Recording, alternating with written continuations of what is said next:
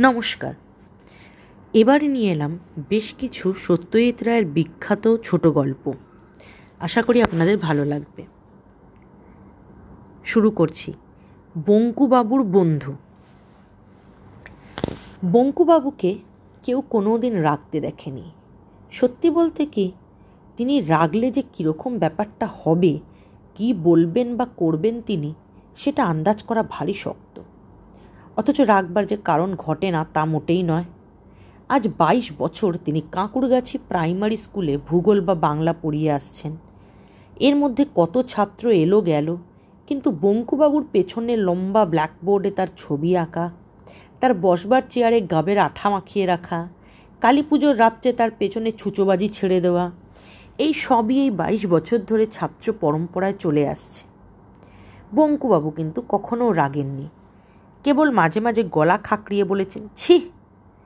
এর একটা কারণ অবশ্যই এই যে তিনি যদি রাগ টাগ করে মাস্টারি ছেড়ে দেন, তো তার মতো গরিব লোকের পক্ষে এই বয়সে আর একটা মাস্টারি বা চাকরি খুঁজে পাওয়া খুব শক্ত হবে। আর একটা কারণ হলো, ক্লাস ভর্তি দুষ্টু ছেলের মধ্যে দু একটা করে ভালো ছাত্র প্রতিবারেই থাকে। বঙ্কুবাবু তাদের সঙ্গে ভাব করে তাদের পড়িয়ে এত আনন্দ পান যে তাতেই তার মাস্টারি সার্থক হয়ে যায়। এই সব ছাত্রদের তিনি কখনো কখনো নিজের বাড়িতে নিয়ে আসেন। তারপরে বাটি করে মুরগি খেতে দিয়ে গল্পচ্ছলে দেশ বিদেশের আশ্চর্য ঘটনা শোনান। আফ্রিকার গল্প, মেরু আবিষ্কারের গল্প, ব্রাজিলের মানুষ খেকো মাছের গল্প, সমুদ্র গর্ভে তলিয়ে যাওয়া আটলান্টিস মহাদেশের গল্প এই সবই বঙ্কুবাবু চমৎকার করে বলতে পারেন। শনি রবিবার সন্ধেবেলাটা বঙ্কুবাবু যান গ্রামের উকিল শ্রীপতি মজুমদারের আড্ডায়। অনেকবার ভেবেছেন, আর যাবেন না। এই শেষবার, আর না। কারণ ছাত্রদের টিটকিরি গা সওয়া হয়ে গেলেও বুড়োদের পেছনে লাগাটা যেন কিছুতেই বরদাস্ত হয় না। এ বৈঠকে তাকে নিয়ে যে ধরনের ঠাট্টা তামাশা চলে, সেটা সত্যিই মাঝে মাঝে সহ্যের সীমা ছাড়িয়ে যায়। এই তো সেদিন, দু মাসও হয়নি, ভূতের কথা হচ্ছিল। বঙ্কুবাবু সচরাচর মুখ খোলেন না। সেদিন কি জানি কি হলো, হঠাৎ বলে ফেললেন, তার ভূতের ভয় নেই। আর যায় কোথা? এমন সুযোগ কি এসব লোকে ছাড়ে? রাত্রে বাড়ি ফেরার পথে বঙ্কুবাবুকে যাচ্ছে তাইভাবে নাজেহাল হতে হলো।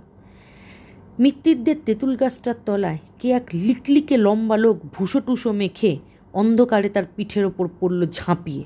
এই আড্ডারই কারও চক্রান্ত আর কি? ভয় অবশ্যই পাননি বঙ্কুবাবু, তবে চোট লেগেছিল। তিন দিন ঘাড়ে ব্যথা ছিল।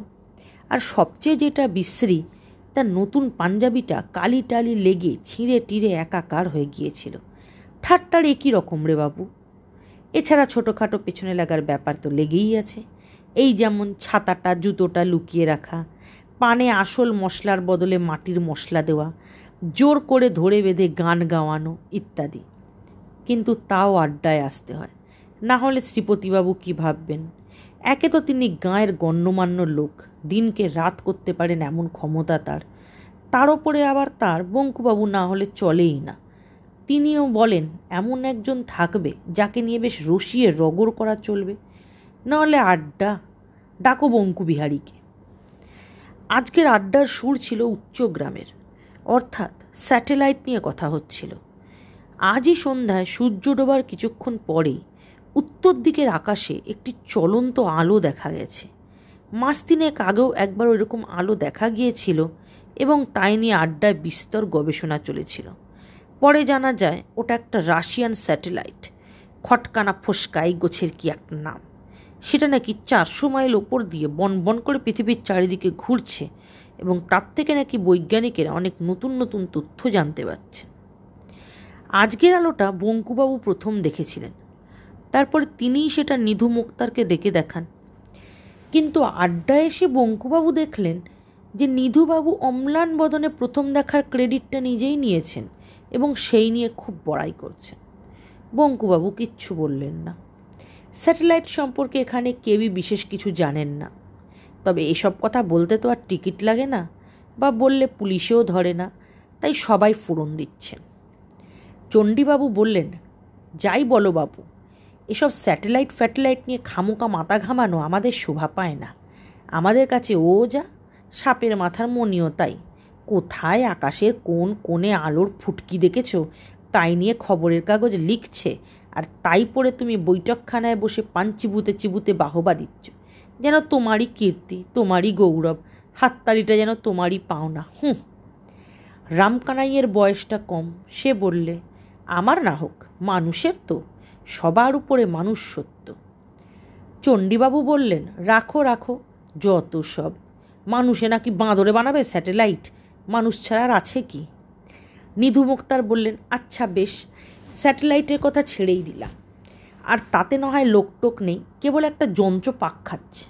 তা সে তো লাট্টুও পাক খায়, সুইচ টিপলে পাখাও ঘোরে। যাকগে কিন্তু রকেট? রকেট ব্যাপারটা তো নেহাত ফেলনা নয় ভায়া। চণ্ডীবাবু নাক ছিটকে বললেন, রকেট রকেট ধুয়ে কোন জলটা খাবে শুনি? রকেট। তাও বুঝতাম যদি হ্যাঁ এই আমাদের দেশেই তৈরি হলো।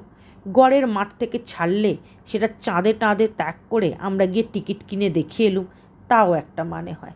রামকানাই বলল, ঠিক বলেছেন, আমাদের কাছে রকেটও যা, ঘোড়ার ডিমও তাই। ভৈরব চক্রবর্তী বললেন, ধরো যদি অন্য গ্রহটতে কিছু একটা পৃথিবীতে এলো, এলেই বা কি? তুমি, আমি তো আর সেটাকে দেখতে পাবো না। তা বটে। আড্ডার সবাই চায়ের পেয়ালায় মুখ দিলেন। এরপর তো আর কথা চলে না। এই অবসরে বঙ্কুবাবু খুব করে একটু কেশে নিয়ে মৃদুস্বরে বললেন, ধরুন যদি এইখানেই আসে। নিধুবাবু অবাক হওয়ার ভান করে বললেন, বেঁকা আবার কি বলছে হে, অ্যাঁ? কে আসবে এইখানে? কোত্থেকে আসবে? বঙ্কুবাবু আবার মৃদুস্বরে বললেন, অন্য গ্রহ থেকে কোনো লোক টোক ভৈরব চক্রবর্তী তার অভ্যাস মাতো। বঙ্কুবাবুর পিঠে একটা অভদ্র চাপড় মেরে দাঁত বার করে বললেন, বাহ, বঙ্কু বিহারি, বাহ।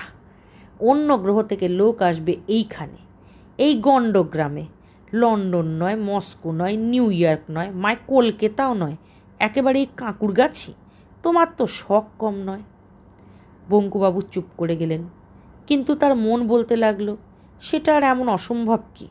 বাইরে থেকে যারা আসবে তাদের তো পৃথিবীতে আসা নিয়ে কথা।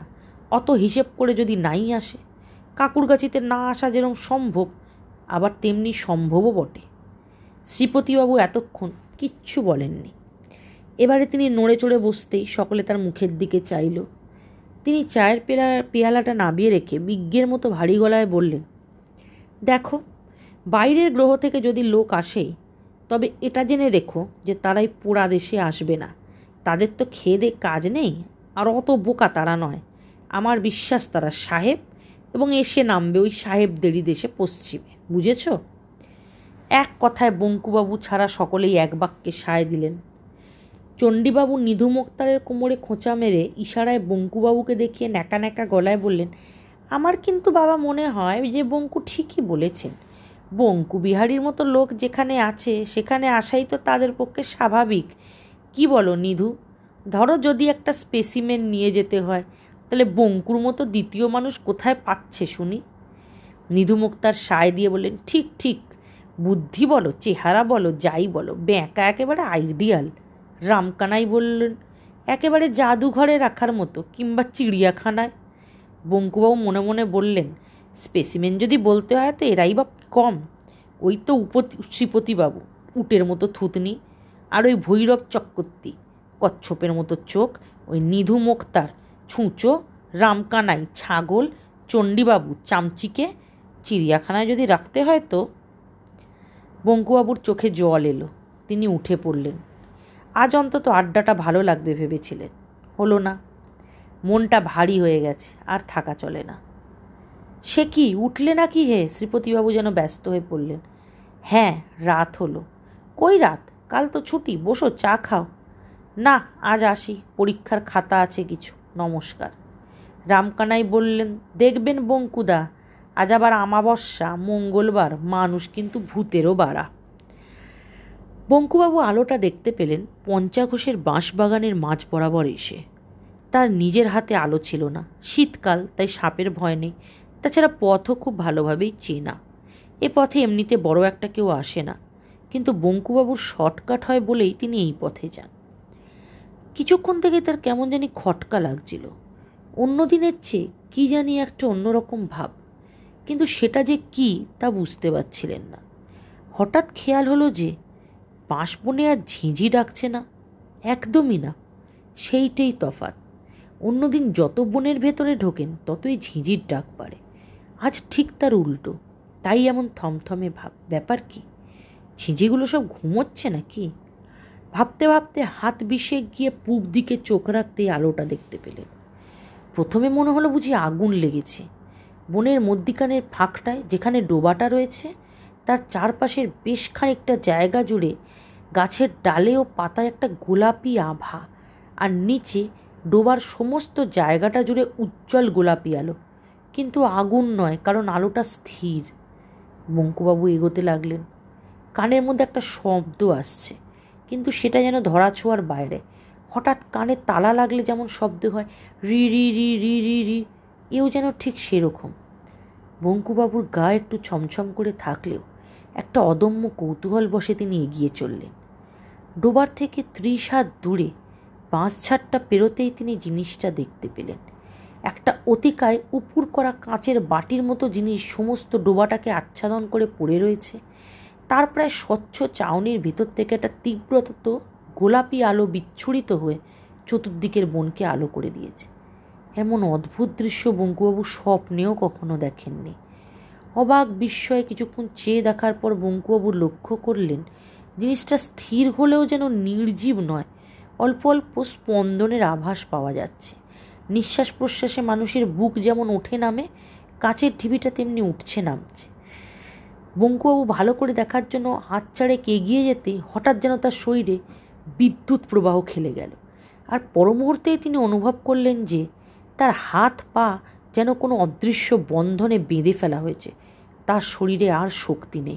তিনি না পারেন এগোতে, না পারেন পেছোতে। কিছুক্ষণ এইভাবে আড়ষ্ট হয়ে দাঁড়িয়ে থেকে বঙ্কুবাবু দেখলেন জিনিসটা স্পন্দন আস্তে আস্তে থেমে গেল। আর সেই সঙ্গে মিলিয়ে গেল অদ্ভুত কানে তালা লাগার শব্দটা। তারপর হঠাৎ রাতের নিস্তব্ধতা ভেদ করে কতকটা মানুষের মতো কিন্তু অত্যন্ত মিহি গলায় চিৎকার এলো মিলিপ্পে পিংখ্রুক মিলিপ্পে পিংখ্রুক বঙ্কুবাবু চমকে গিয়ে থ, এ আবার কি ভাষা রে বাবা? আর যে বলছে সেই বা কোথায়? দ্বিতীয় চিৎকার শুনে বঙ্কুবাবুর বুকটা ধরাস করে উঠল, হু are you, who are you? এই যে ইংরেজি? হয়তো তাকেই জিজ্ঞাসা করা হচ্ছে প্রশ্নটা। বঙ্কুবাবু ঢোক গিলে বললেন, I am Bankubihari Dutta, sir, Bankubihari Dutta. প্রশ্ন এলো, are you English? Are you English? Bankubabu চেঁচিয়ে বললেন, no, sir, Bengali Kayastha, sir. একটুক্ষণ চুপচাপের পর পরিষ্কার উচ্চারণে কথা এলো, নমস্কার। বঙ্কুবাবু হাঁফ ছেড়ে বললেন, নমস্কার। বলার সঙ্গে সঙ্গে লক্ষ্য করলেন তার হাতে পায়ের অদৃশ্য বাঁধনগুলো যেন আপনা থেকেই আলগা হয়ে গেল। তিনি ইচ্ছে করলেই পালাতে পারেন, কিন্তু পালালেন না। কারণ তিনি দেখলেন, সেই অতিকায় কাচের ঢিবির একটা অংশ আস্তে আস্তে দরজার মতো খুলে যাচ্ছে। সেই দরজা দিয়ে বেরিয়ে এলো প্রথমে একটা মসৃণ বলের মতো মাথা, তারপর একটা অদ্ভুত প্রাণীর সমস্ত শরীরটা। লিকলিকে শরীরটা বাঁধা বাঁধে সমস্তটাই একটা চকচকে গোলাপি পোশাকে ঢাকা।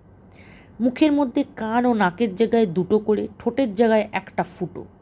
লোম বা চুলের লেশমাত্র নেই। হলদে গোল গোল চোখ দুটো এমন উজ্জ্বল যে মন, দেখলে মনে হয় আলো জ্বলছে। লোকটা আস্তে আস্তে বঙ্কুবাবুর দিকে এগিয়ে এসে তিন হাত দূর থেকে তাকে এক দৃষ্টে দেখতে লাগল। বঙ্কুবাবুর হাত দুটো আপনা থেকেই জড়ো হয়ে এলো। প্রায় এক মিনিট দেখার পর লোকটা সেরকম বাঁশির মতো মিহি গলায় বলল, তুমি মানুষ? বঙ্কুয়া বললেন, হুঁ। লোকটা বলল, এটা পৃথিবী? বঙ্কুয়া বললেন, হুঁ। ঠিক ধরেছি। যন্ত্রপাতিগুলো গোলমাল করছে। যাবার কথা ছিল প্লুটোয়। একটা সন্দেহ ছিল মনে। তাই তোমাকে প্রথমে প্লুটোর ভাষায় প্রশ্ন করলাম। যখন দেখলাম তুমি উত্তর দিলে না, তখন বুঝতে পারলাম যে পৃথিবীতেই এসে পড়েছি। পণ্ডশ্রম হলো। ছি ছি ছি, এত দূরে এসে আর একবার এরকম হয়েছিল। বুধ যেতে বৃহস্পতিতে গিয়ে পড়েছিলাম। একদিনের তফাত আর কি। হে হে হে। বঙ্কুবাবু কি বলবেন বুঝতে পারলেন না। তাছাড়া ওর এমনিতেই অস্বস্তি লাগছিল, কারণ লোকটা সরু সরু আঙুল দিয়ে ওরা হাত পা টিপে টিপে দেখতে আরম্ভ করেছে। টেপা শেষ করে লোকটা বলল, আমি ক্রেনিয়াস গ্রহের অ্যাং মানুষের চেয়ে অনেক উচ্চস্তরের প্রাণী। এই লিকলিকে চার ফুট লোকটা মানুষের চেয়ে উচ্চস্তরের প্রাণী বললেই হলো? বঙ্কুবাবুর হাসি পেল। লোকটা কিন্তু আশ্চর্যভাবে মঙ্কুবাবুর মনের কথা বুঝে ফেলল। সে বলল, অবিশ্বাস করার কিছু নেই, প্রমাণ আছে। তুমি কটা ভাষা জানো? বঙ্কুবাবু মাথা চুলকিয়ে বললেন, বাংলা, ইংরেজি, আর ইয়ে হিন্দিটা মানে মানে আড়াইটে। হ্যাঁ আমি জানি চোদ্দ হাজার। তোমাদের সৌরজগতে এমন ভাষা নেই যা আমি জানি না। তাছাড়া আরও একত্রিশটি বাইরের গ্রহের ভাষা আমার জানা আছে। এর মধ্যে পঁচিশটি গ্রহে আমি নিজে গিয়েছি। তোমার বয়স কত? পঞ্চাশ। আমার আটশো তেত্রিশ। তুমি জানোয়ার খাও? বঙ্কুবাবু এই সেদিন কালী পুজোয় পাঁঠার মাংস খেয়েছেন। না বলেন কি করে? অ্যাং বললেন, আমরা খাই না। বেশ কয়েকশো বছর হলো ছেড়ে দিয়েছি। আগে খেতাম। হয়তো তোমাকেও খেতাম। বঙ্কুবাবু ঢোক গিললেন। এই জিনিসটা দেখেছ? অ্যাং একটা নুড়ি পাথরের মতন ছোট জিনিস বঙ্কুবাবুর হাতে দিল। সেটা হাতে ঠেকতেই বঙ্কুবাবুর সর্বাঙ্গে আবার এমন একটা শিহরণ খেলে গেল যে তিনি তৎক্ষণাৎ ভয় পাথরটা ফেরত দিয়ে দিলেন। অ্যাং হেসে বলল, এটা আমার হাতে ছিল বলে তুমি তখন এগোতে পারোনি। কেউ পারে না। শত্রুকে জখম না করে অক্ষম করার মতন এমন জিনিস আর নেই। বঙ্কুবাবু এবার সত্যিই অবাক হতে শুরু করেছেন। অ্যাং বললেন, এমন কোনো জায়গা বা দৃশ্য আছে যা তোমার দেখতে ইচ্ছে করে কিন্তু হয়ে ওঠে না? বঙ্কুবাবু ভাবলেন, সারা পৃথিবীটাই তো দেখা আঁকি ভূগোল পড়ান অথচ বাংলাদেশের গুটিকত গ্রাম ও শহর ছাড়া কী দেখেছেন তিনি? বাংলাদেশেরই বা কী দেখেছেন? হিমালয়ের বরফ দেখেননি, দীঘার সমুদ্র দেখেননি, সুন্দরবনের জঙ্গল দেখেননি, এমনকি শিবপুর বাগানের সেই বটগাছটা পর্যন্ত দেখেননি। মুখে বললেন, অনেক কিছুই তো দেখিনি। ধরুন গরম দেশের মানুষ তাই নর্থ পোলটা দেখতে খুব ইচ্ছে করে। এক একটা ছোট কাঁচ লাগানো নল বার করে বঙ্কুবাবুর মুখের সামনে ধরে বলল, এইটাই চোখ লাগা। চোখ লাগাতেই বঙ্কুবাবুর গায়ে কাঁটা দিয়ে উঠল, এও কি সম্ভব? তার চোখের সামনে ধুধু করছে অস, অন্তহীন বরফের মরুভূমি। আর মাঝে মাঝে মাথা উঁচিয়ে রয়েছে পাহাড়ের মতন এক একটা বরফের চাই। কারও উপরে আকাশে রামধনুর রঙে বিচিত্র নকশার ক্ষণে ক্ষণে রূপ পাল্টাচ্ছে। অরোরা বোয়ারিলিস। ওটা কি, ইগলু? ওই তো পোলার বেয়ারের শাড়ি, ওই পেঙ্গুইনের দল। ওটা কি বিভৎস জানোয়ার? ভালো করে দেখে বঙ্কু চিনলেন, সিন্ধু গোটক। একটা নয়, দুটো। প্রচণ্ড লড়াই চলছে। মূলোর মতন একজোড়া দাঁত একটা আরেকটার গায়ে বসিয়ে দিল। শুভ্র বরফের গায়ে, লাল রঙের রক্তের স্রোত। পৌষ মাসের শীতে বরফের দৃশ্য দেখে বঙ্কুবাবুর ঘাম ঝরতে শুরু করল। অ্যাং বললেন ব্রাজিলে যেতে ইচ্ছে করে না? বঙ্কুবাবুর মনে পড়ে গেল, সেই মাংস খেকো পিরান্হা মাছ। আশ্চর্য, লোকটা তার মনের কথা টের পায় কী করে? বঙ্কুবাবু আবার চোখ লাগালেন। গভীর জঙ্গল দুর্ভেদ্য অন্ধকারে লতা পাতার ফাঁক দিয়ে গলে আসা ইতস্তত রোদের ছিটে ফোটা। একপাশে একটা প্রকাণ্ড গাছ, তার থেকে ঝুলছে ওটা কি? কি সর্বনাশ! এত বড় সাপ বঙ্কুবাবু জীবনে কখনো এক কল্পনাও করতে পারেননি। হঠাৎ তার মনে পড়ে গেল কোথায় যেন পড়েছেন ব্রেজিলের অ্যানাকোন্ডা, অজগরের বাবা। কিন্তু মাছ কই? ওই যে একটা খাল। দুপাশের ডাঙায় কুমির রোদ পোয়াচ্ছে, সার সার কুমির। তার একটা নড়ে ওঠে, জলে নামবে। ওই নেবে গেল, সরাত। বঙ্কুবাবু যেন শব্দটাও শুনতে পেলেন। কিন্তু একই ব্যাপার? কুমিরটা এমন বিদ্যুৎ বেগে জল ছেড়ে উঠেল কেন? এ কি সেই একই কুমির? বঙ্কুবাবু বিস্ফারিত চোখে দেখলেন কুমিরের তলার অংশটায় মাংস বলে প্রায় কিছুই নেই, খালি হাড়। আর শরীরের বাকি অংশটা গোগ্রাসে গিলে চলেছে। পাঁচটি দাঁতালো রাক্ষসে মাছ পিরানহা মাছ। বঙ্কুবাবু আর দেখতে পেলেন না। তার হাত পা কাঁপছে, মাথা ভোঁ ভোঁ করছে। অ্যাং বলল, এখন বিশ্বাস হয় আমরা শ্রেষ্ঠ? বঙ্কুবাবু জীব দিয়ে ঠোঁট চেটে বললেন, তা তো বটেই, নিশ্চয়ই, বিলক্ষণ, একশো বার। অ্যাং বললেন, বেশ তোমায় দেখে এবং তোমার হাত পা টিপে মনে হচ্ছে তুমি নিকৃষ্ট প্রাণী হলেও মানুষ হিসেবে খারাপ নও। তবে তোমার দোষ হচ্ছে তুমি অতিরিক্ত নিরীহ, তাই তুমি জীবনে উন্নতি করতে পারো পারোনি। অন্যায়ের প্রতিবাদ না করা বা নীরবে অপমান সহ্য করা শুধু মানুষ কেন? কোনো প্রাণীরই শোভা পায় না। যাক, তোমার সঙ্গে আলাপ হওয়ার কথা ছিল না, হয়ে ভালোই লাগল। তবে পৃথিবীতে বেশি সময় নষ্ট করে লাভ নেই, আমি বরং আসি। বঙ্কুবাবু বললেন, আসুন অ্যাংবাবু আপনিও আমার সঙ্গে, আমিও আপনার সঙ্গে আলাপ করে খুব বঙ্কুবাবুর কথার শেষ হলো না। চোখের পলকে কখন যে অ্যাং রকেটে উঠে পড়ল, কখন যে সেই রকেট পঞ্চাঘোষের বাসমঞ্চের ওপরে অদৃশ্য হয়ে গেল, তা বঙ্কুবাবু টেরই পেলেন না। হঠাৎ তার খেয়াল হলো যে আবার ঝিঝি ডাকতে শুরু করেছে। রাত হয়ে গেল অনেক। বাড়ির দিকে হাঁটতে শুরু করে বঙ্কুবাবু তার মনে এক আশ্চর্য ভাব অনুভব করলেন। কত বড় একটা ঘটনা তার জীবনে ঘটে গেল এই কিছুক্ষণ আগেও তিনি সেটা ঠিক উপলব্ধি করতে পারেননি। কোথাকার এক সৌরজগতের এক গ্রহ, তার নামও কেউ শোনেনি।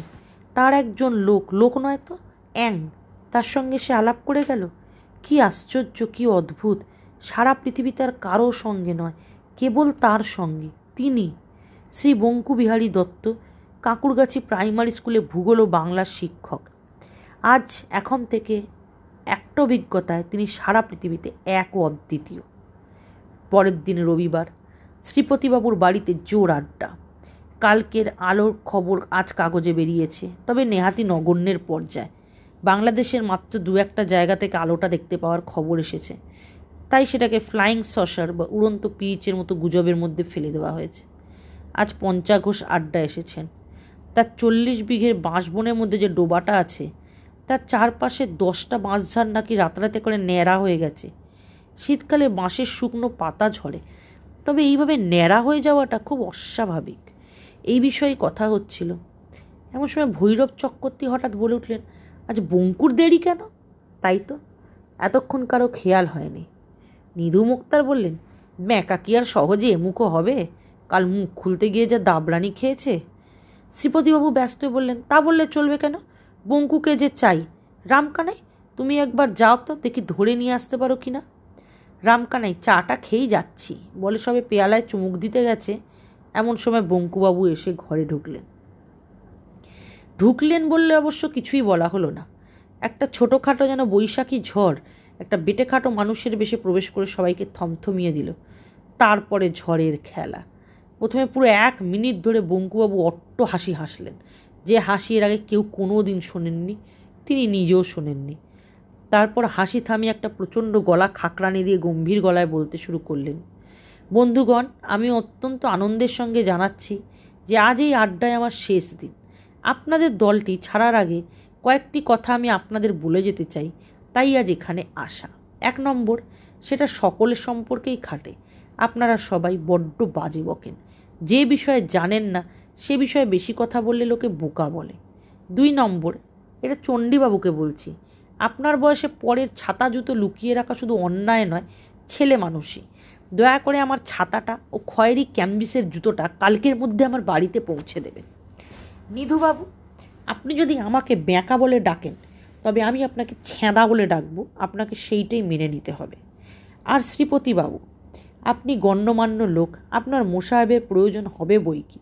কিন্তু জেনে রাখুন, আজ থেকে আমি আর ও দলে নেই। যদি বলেন তো আমার পোষা হুলোটাকে পাঠিয়ে দিতে পারি, ভালো পা চাটতে পারে। ওহো, পঞ্চাবাবু এসেছেন দেখছি। আপনাকেও খবরটা দিয়ে রাখি। কাল রাত্রে ক্রেনিয়াস গ্রহ থেকে একটি অ্যাং এসে আপনার বাঁশবাগানের ডোবাটির মধ্যে নেমেছিল। আমার সঙ্গে তার আলাপ হয়েছে। লোকটি থুড়ি অ্যাংটি ভারী ভালো। এই বলে বঙ্কুবাবু তার বাঁ হাত দিয়ে ভৈরব চক্রবর্তীর পিঠে একটা চাপড় মেরে বিষম খাইয়ে সদর্পে শ্রীপতিবাবুর ঘর থেকে বেরিয়ে গেলেন। ঠিক সেই মুহূর্তেই রামকানাইয়ের হাত থেকে চা ভর্তি পেয়ালাটা পড়ে গিয়ে সব্বাইয়ের কাপড়ে চোপড়ে গরম চা ছিটিয়ে চুরমার হয়ে গেল। নমস্কার।